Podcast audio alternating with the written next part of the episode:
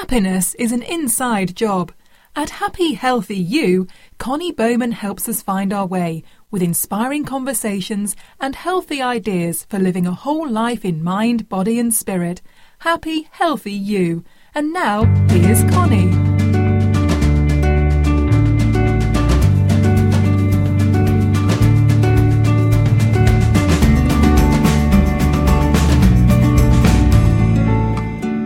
Welcome to Happy Healthy You, the podcast. I'm Connie Bowman, the host.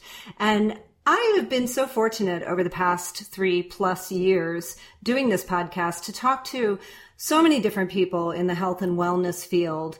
And I'm always looking for better ways to take care of ourselves and for you to take care of yourself. And I, a while back, I came across a functional medicine doctor and I was really curious about it and learned so much, but I still want to know more. So functional medicine, what is it?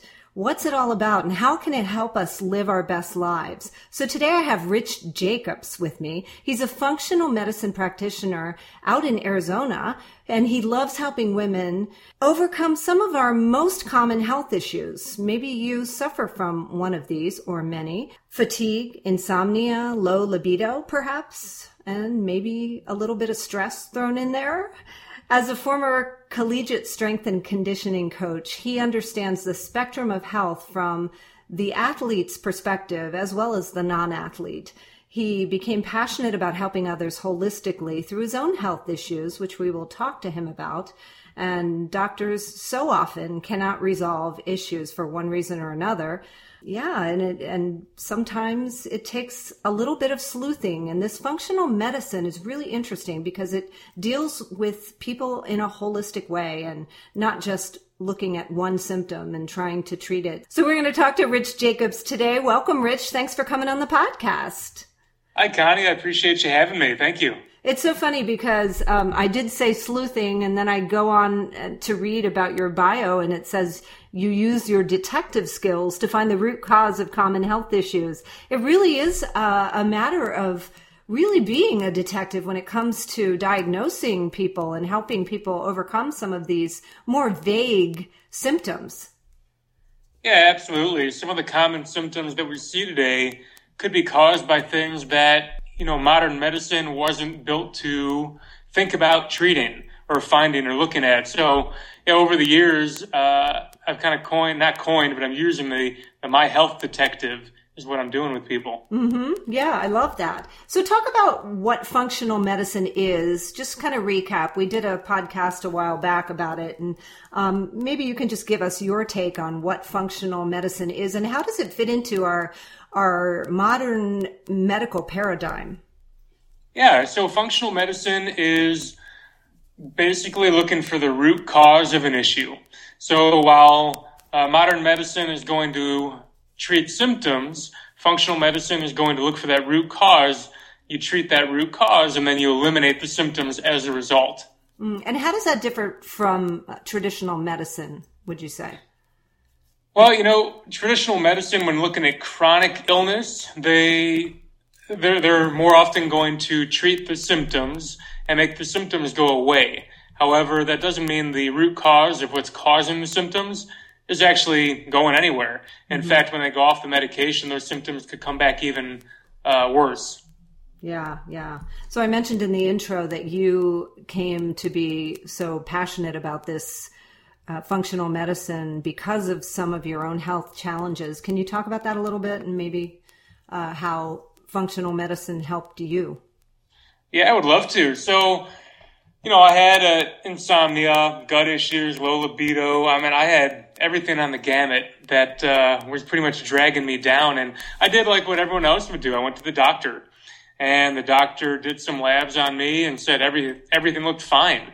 Well, that's frustrating because obviously I didn't feel fine. Uh, he gave me some medication, uh, and and you know went on with my life. So I knew there was more to it than that. Uh, my background in health, fitness, and, and wellness.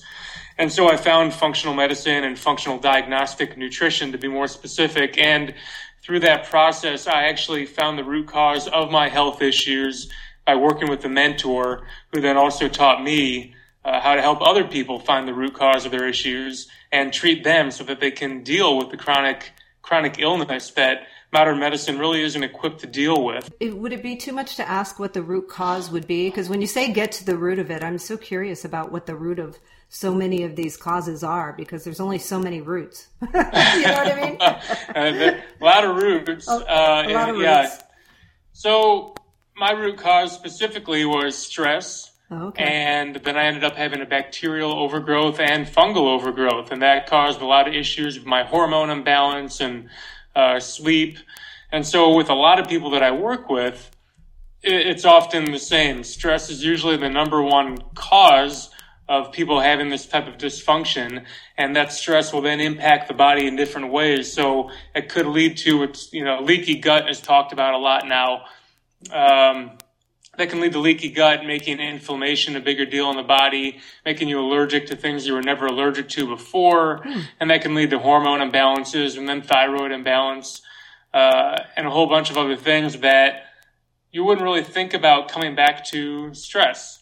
Yeah, and stress is pretty insidious, would you say? Like, how many do many of your patients show up at your office not really thinking they're under a lot of stress and then they realize, wow, maybe I am.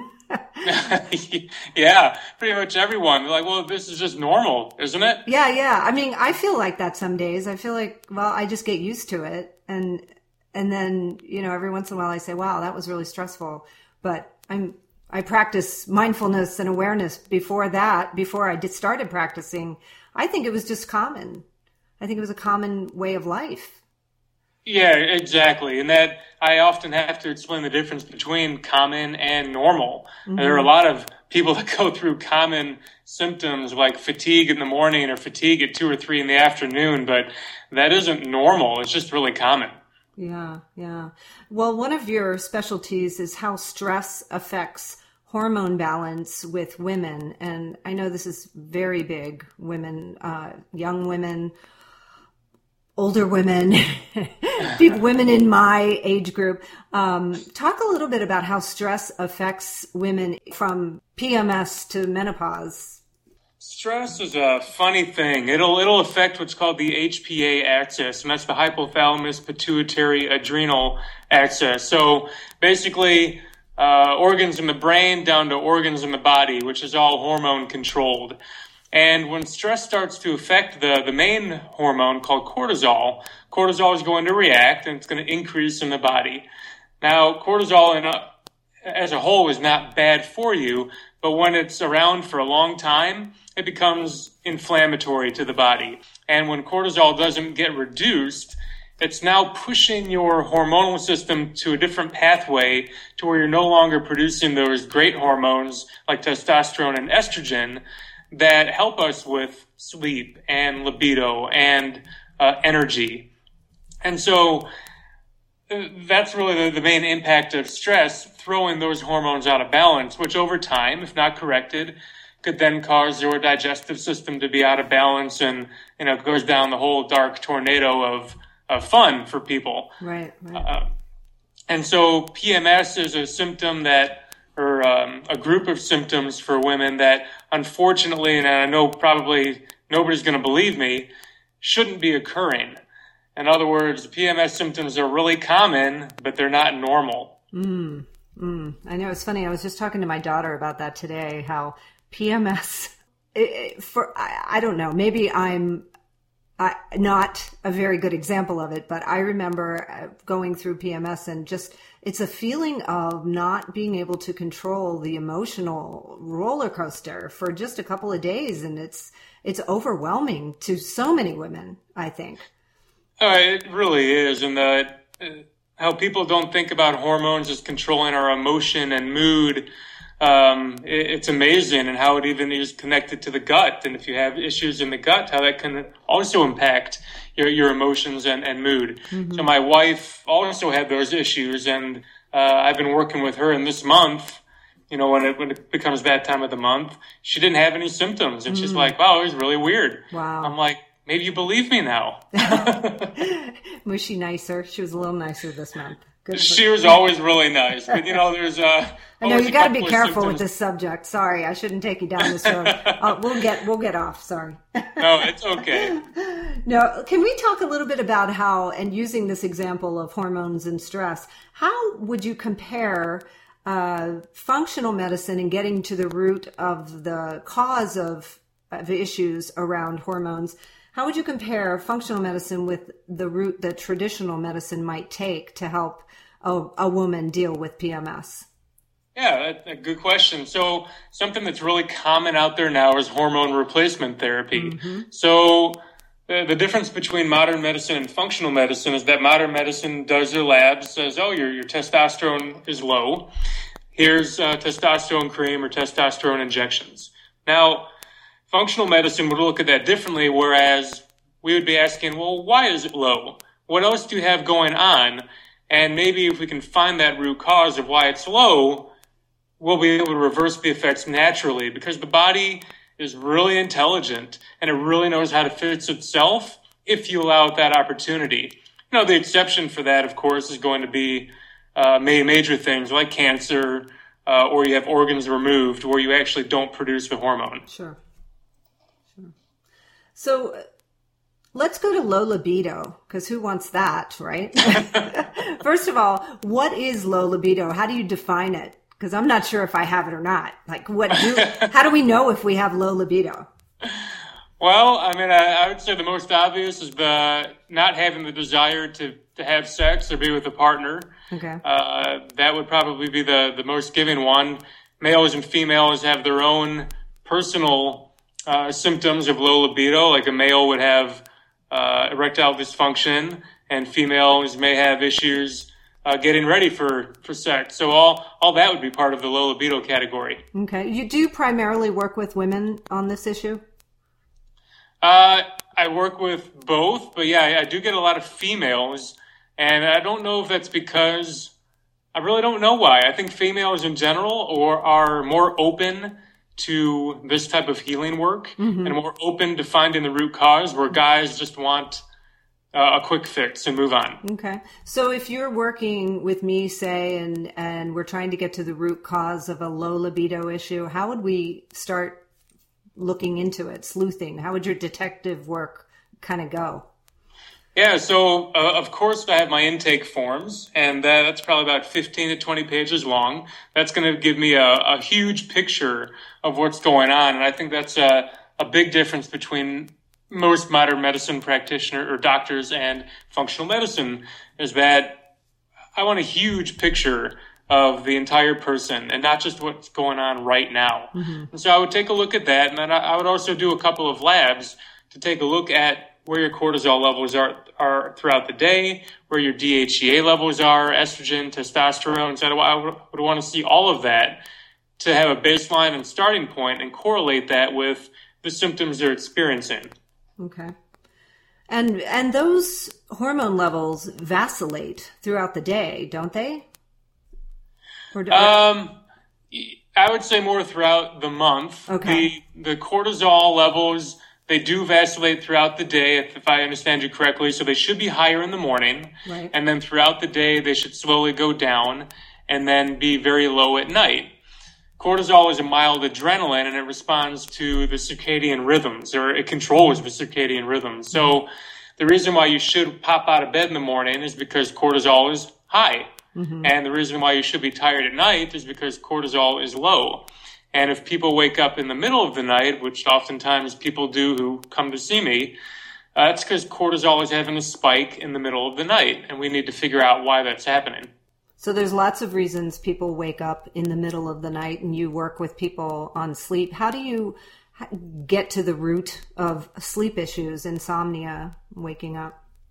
You know, I uh, again I look at hormones, but then I also look at nutritional patterns and what people are eating and or drinking in the evening because that could affect blood sugar throughout the evening. And then I look at what they're doing throughout the day. Are they overtraining? Um, are they not eating enough? All of these things can affect it, including uh, women and, and if they're going into menopause or not. Okay. Okay. What is the connection between sleeplessness and diet? So uh, cortisol. um, Obviously, the the headline here is cortisol. Yeah, yeah. Um, so cortisol will also control blood sugar regulation, and so the brain needs glucose to function. And so if blood sugar drops too low during the middle of the night, and I'll explain why that might happen, then cortisol will spike to increase blood glucose levels so that the brain can eat. And as a result, cortisol being that mild adrenaline, you'll wake up. Now, I mean, that stinks. You don't want that to happen. So what could affect that? Well, having uh, like high glycemic carbohydrates or sugars in the evening could spike your blood sugar and you'll feel great and then you'll get tired from it. However, now that blood sugar is going to drop too low. And then when it drops too low, that's when you're going to wake back up between that one and three. Alcohol, unfortunately, can have that same effect because I know a lot of people like to drink uh, wine in the evening. Mm-hmm. I do. I admit it. I'll have a couple glasses, but if I have more than one, usually it, it will wake me up very often. So, so you have to kind of keep that moderate. Yeah, yeah. And there's no, as far as I know, no trick around it Yeah. right now. You just know what you're getting yourself into. Yep. Yep. Okay. So we want to be careful what we eat. So when you're working with a patient, when a functional medicine doc is working with someone, do you call them patients? Uh, patients or clients. Clients. Yep.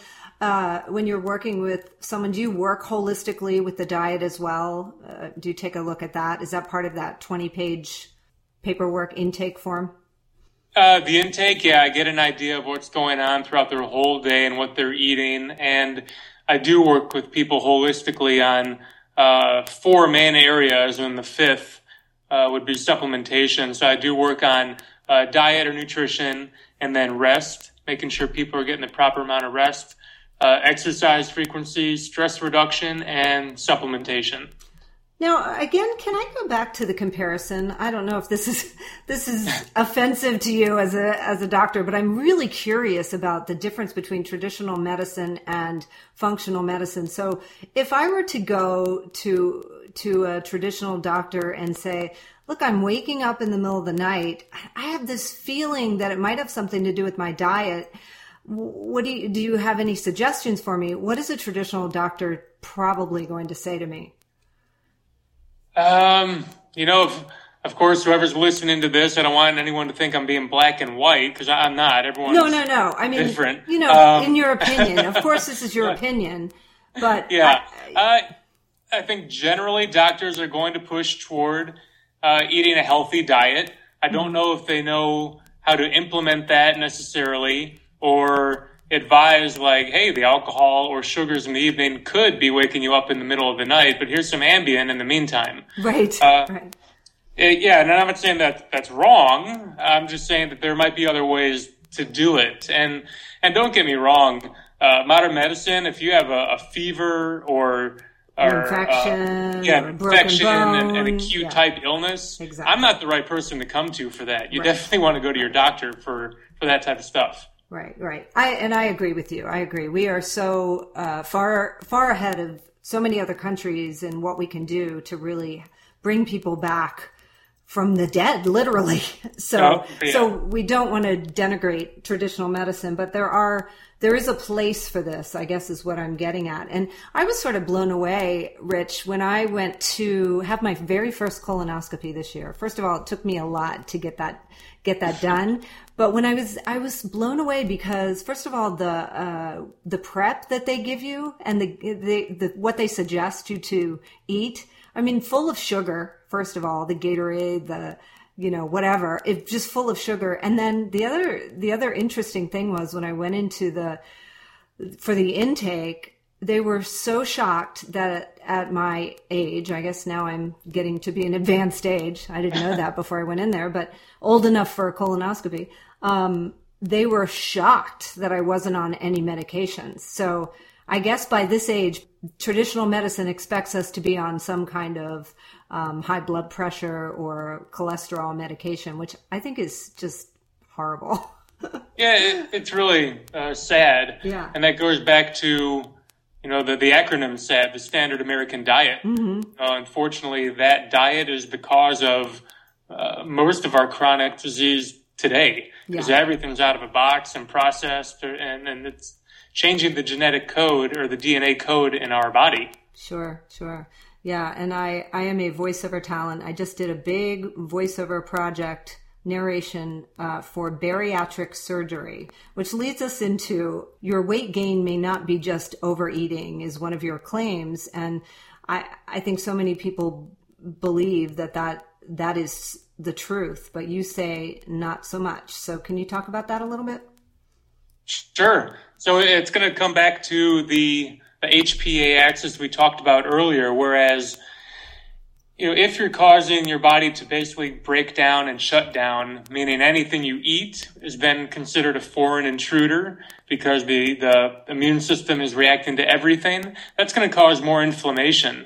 So even if you're eating real food, you may have already caused that damage. Now you have to maybe pull some of that food out. You know, you can find out through an allergy test what's really uh, impacting or, or affecting the immune system and just allow your body to, to heal.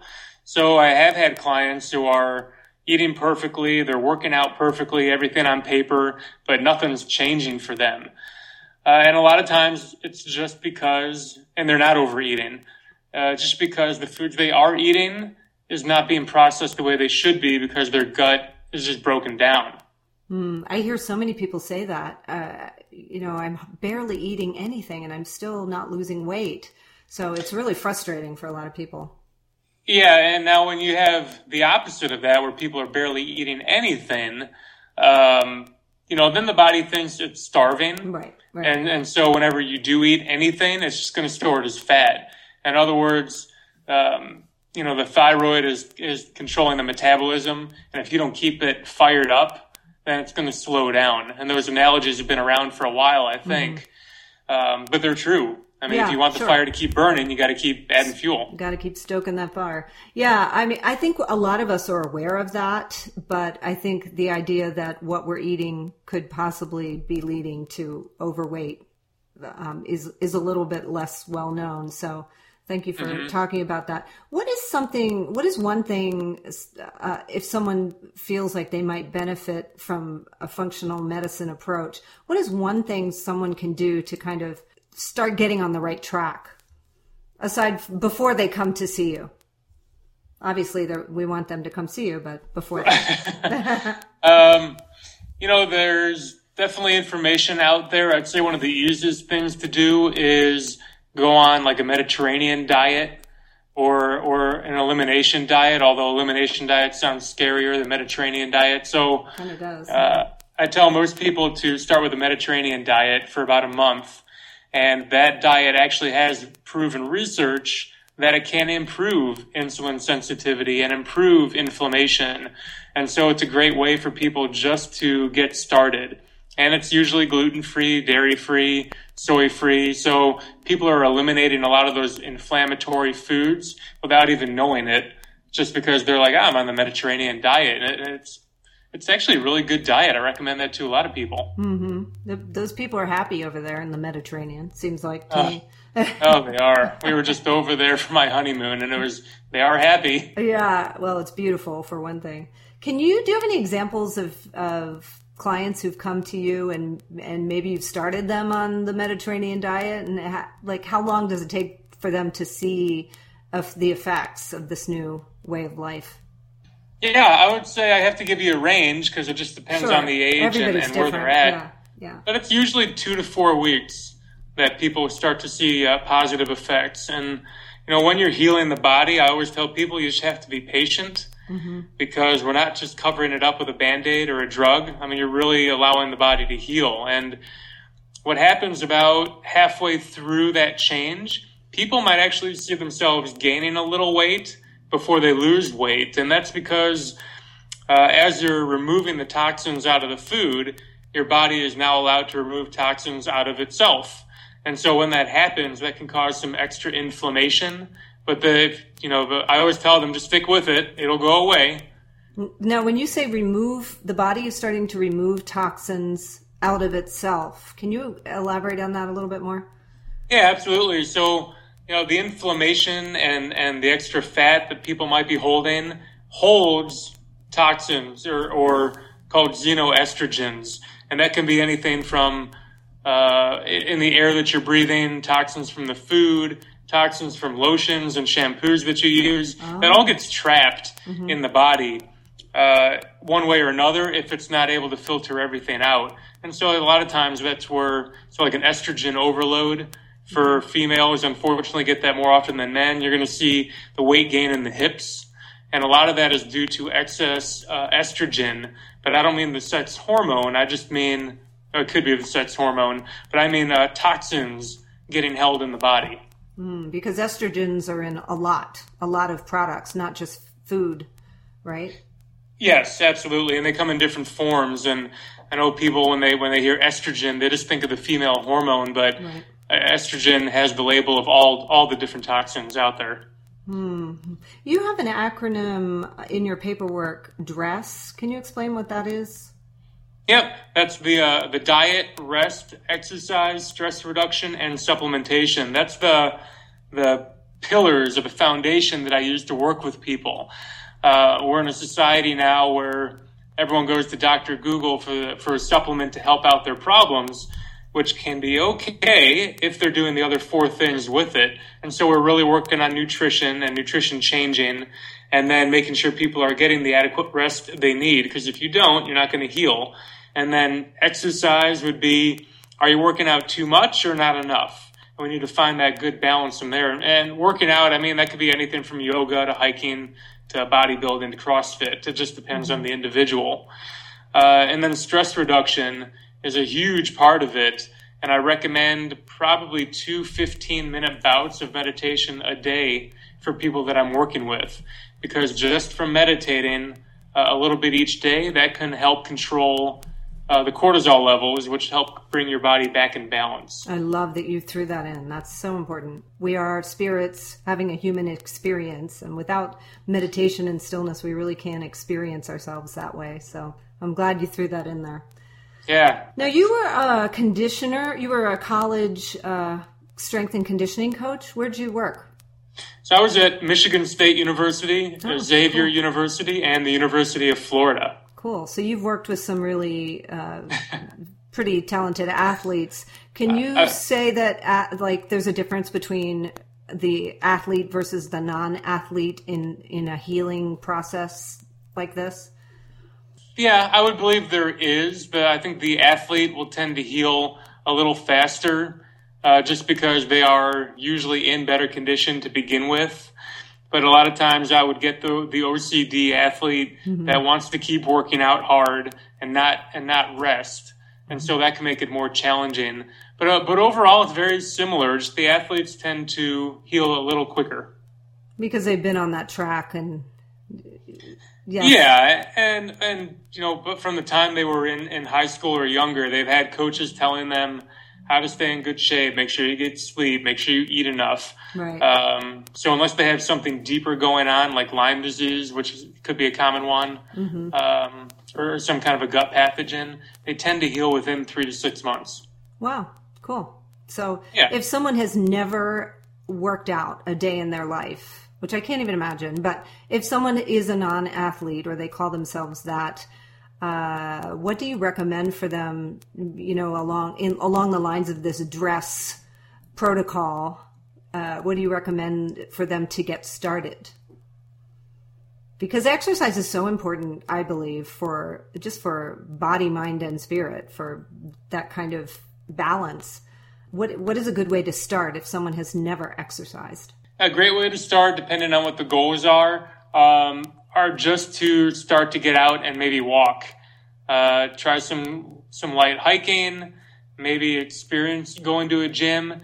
Uh, there are some good trainers out there who are great for beginners. I'd recommend maybe finding a personal trainer that could help you get moving and, and find some accountability to get going. Okay. Yeah, I think walking is a great great way to start for anyone. Yeah. And even yoga, right? Because I mean some yogas can get challenging too. Yeah, yeah. Gentle yoga is great. I teach gentle yoga, I believe. I'm a believer. I'm a believer. Yeah, absolutely. And it reduces stress. Totally. So it's good. Our bodies are so wise, aren't they, Rich? I, I mean, once we start giving them just a, the right food, it can be just one of those things the right food, a little more rest, a little walk around the block. I mean, uh, it just starts to put itself back together, would you say?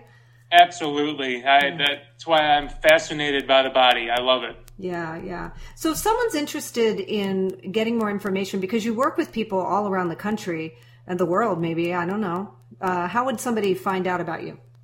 Uh, a great first step is to go to my website, and that's myhealthdetective.com.